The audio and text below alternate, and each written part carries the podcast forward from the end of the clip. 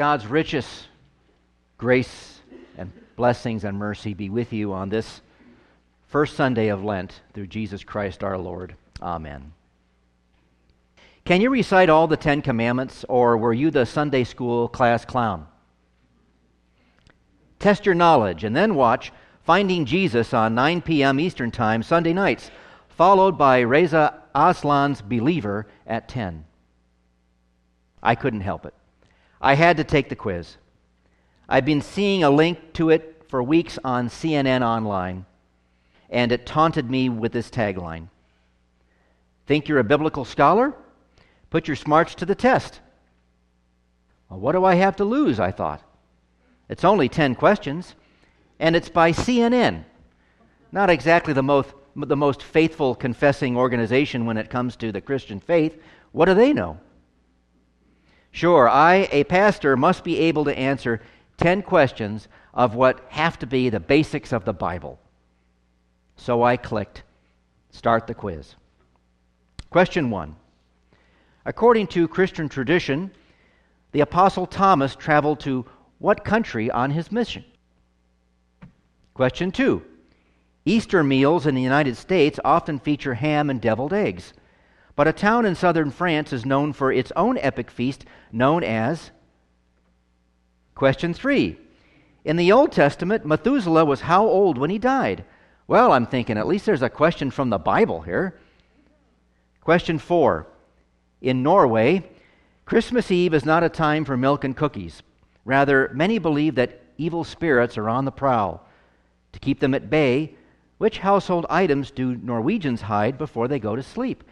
How am I supposed to know? I'm not Norwegian. Question 5. Which body of water did Jesus walk on? Finally, a question about Jesus that I can answer. The Sea of Galilee. Question 6. Pope Urban VII was pope for the shortest time in the history of the Catholic Church. How short was it? Well, I didn't have my encyclopedia of Catholic popes with me when I took the quiz, so I didn't know. Question 7, a question about Mardi Gras. Question 8, something about European cathedrals. Question 9, a question about Raiders of the Lost Ark. And the final question, what bird symbolizes immortality? I got 2 out of 10. No, well, 3, actually. I got the one about Raiders of the Lost Ark right, too. What a lame quiz for biblical scholars. I'm glad I'm not one, because according to CNN, biblical scholars don't need to know much about Jesus. Not only that, their TV program, Finding Jesus, Faith, Fact, or Fraud, well... just the title tells you a lot. Tells you don't bother watching it. Jesus is someone that you have to search for? Jesus is someone you have to find? One has got to go looking for him? Isn't it the other way around? I can tell you I wasn't searching for Jesus. He found me. And he found you too.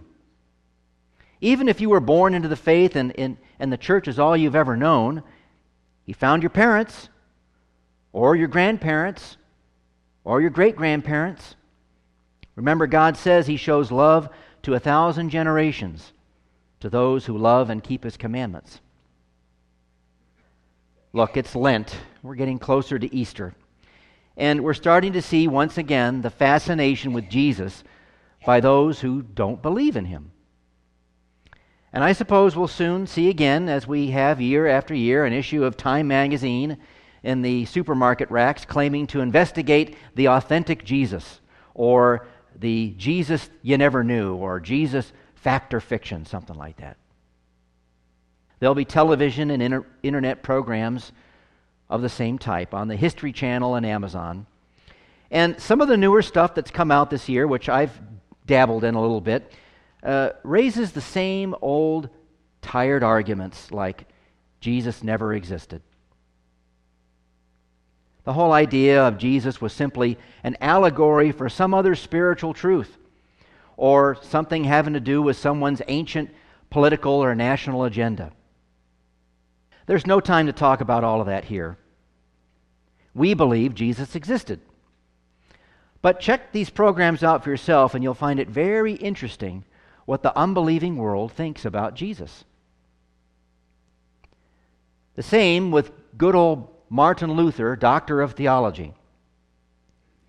Did I ever tell you what a punch in the gut it was for me to hear what our youth, our Lutheran youth from this church, were learning about Martin Luther at Sherwood High School?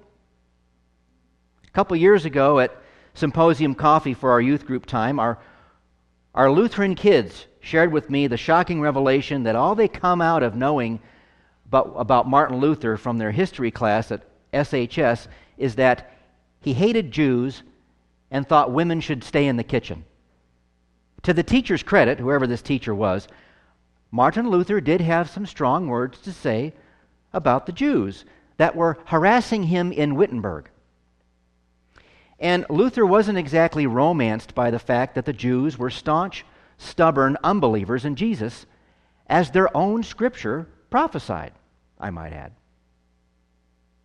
As for women, Luther was married to one woman, Katie, and he loved her dearly, as he often wrote about. What does this teacher expect? A man in medieval Germany is going to do the cooking and do the dishes and then rub his wife's feet at the end of the day? I mean, as far as we know, Luther never raised a hand to Katie, which in anger, which is a lot more than can be said for some men today. But the very idea that a 16th century wife's vocation included time spent in the kitchen is a scandal. As we get closer to October, we're going to start seeing more and more about Martin Luther and the Reformation. Even out here in the Pacific Northwest, where we Lutherans are not strong in number, and Lutheran heritage is a subject only for us diehards that are interested in it, there may be articles in the paper about the Reformation, shows on TV and the internet about it. I've already seen evidence that other churches of other denominations are taking a look back at the event that started denominationalism in the first place. And they'll look at the event that changed the world. I imagine you're going to be looking for me for something special for the 500th anniversary of the Reformation in October. I've got some things lined up, but if you have any expectation that you'd like to see met, then let me know, okay? Let me know. I can't know about them unless you tell me, right? I will tell you, don't expect a lot of Martin Luther decorations in the church or pomp and splendor on account of Luther. He would not want that. He may never have laid a hand on his wife in anger, but he'd probably take his cap off and beat me over the head with it if he knew I was going to make a big deal about him in the church. What I'm trying to say is a major anniversary celebration is right around the corner, but the reality is we've been practicing and living it every day since October 31st, 1517. We are a Reformation people without even thinking about it. Most of the time, we just live it out. It's the message that came out of the Reformation that's more important than the historical facts and the people involved, such as Luther. Luther himself would want us, and rightly so, to keep our eyes fixed on Jesus. And not him, or his buddy Melanchthon, or Bugenhagen, or Karlstadt, and all those other guys we could spend oodles of time learning about. Luther would also want us to address the problem of sin.